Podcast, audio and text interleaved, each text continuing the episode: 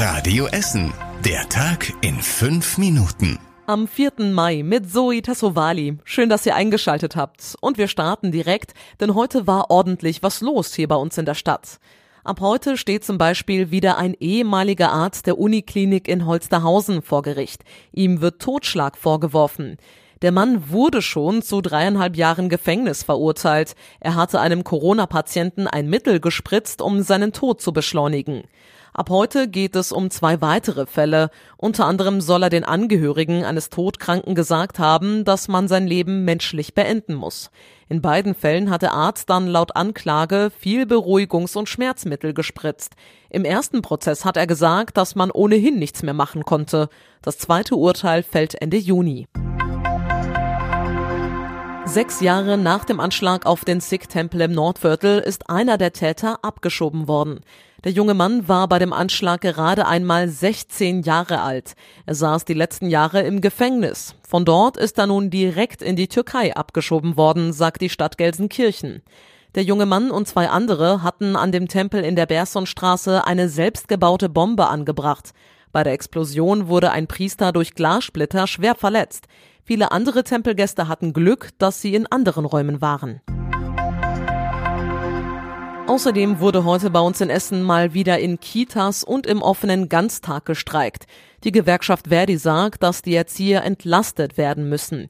Jeder fünfte Berufsanfänger verlässt den Job nach kurzer Zeit schon wieder, heißt es. In der Innenstadt gab es heute Vormittag eine Demo der Erzieher. Dabei sind sie auch auf die Mitarbeiter der Uniklinik in Holsterhausen gestoßen. Die streiken die ganze Woche und vermutlich auch darüber hinaus. In Katernberg haben in der Nacht zwei Gartenlauben gebrannt. Die Feuerwehr ist erst gar nicht an die Lauben drangekommen, weil sie eingezäunt sind. Schließlich haben es die Feuerwehrleute über den Schulhof der Hauptschule in Katernberg geschafft und das Feuer schnell gelöscht. Schon gestern Nachmittag hatte die Feuerwehr einen größeren Einsatz in Hutrop. Da gab es einen Küchenbrand in einer Wohnung.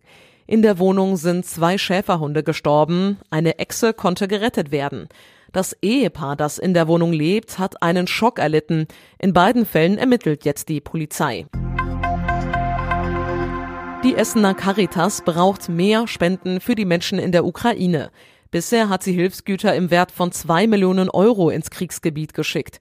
Die größte Spende kam von Aldi Nord. Wer noch helfen will, sollte vor allem Geld spenden, sagt Thomas Schiemann. Er ist Geschäftsmann und organisiert die Transporte mit der Essener Caritas. Am besten kann man halt helfen, indem man Geld spendet, weil dieses Geld eins zu eins für Lebensmittel umgesetzt wird und ohne Verwaltungskosten und so weiter bis in die östlichen Städte der Ukraine kommt. Weil die Transportkosten werden auch bezahlt, also die fallen auch nicht ins Gewicht. Die Hilfsgüter aus Essen holt der größte ukrainische Lebensmittelkonzern hier bei uns ab.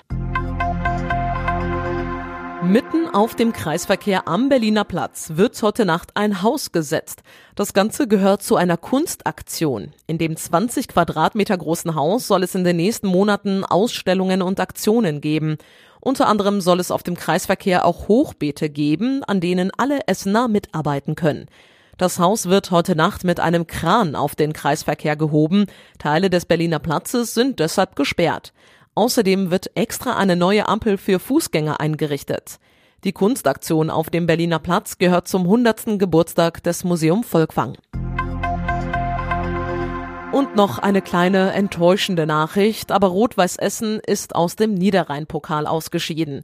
Im Halbfinale gab es in Wuppertal gestern Abend ein 1 zu 3. Damit kann sich RWE auf den Aufstiegskampf in der Regionalliga konzentrieren. Das nächste Spiel ist nämlich am Samstag gegen Rödinghausen. Und zum Schluss der Blick aufs Wetter. Die Nacht wird etwas wechselhaft, trotzdem bleibt es meistens trocken und es kühlt auf etwa 8 Grad ab. Die nächsten Nachrichten aus Essen gibt's dann wie immer morgen früh ab 6 Uhr hier bei Radio Essen. Euch jetzt dann aber erstmal einen schönen Abend. Das war der Tag in fünf Minuten. Diesen und alle weiteren Radio Essen Podcasts findet ihr auf radioessen.de und überall da, wo es Podcasts gibt.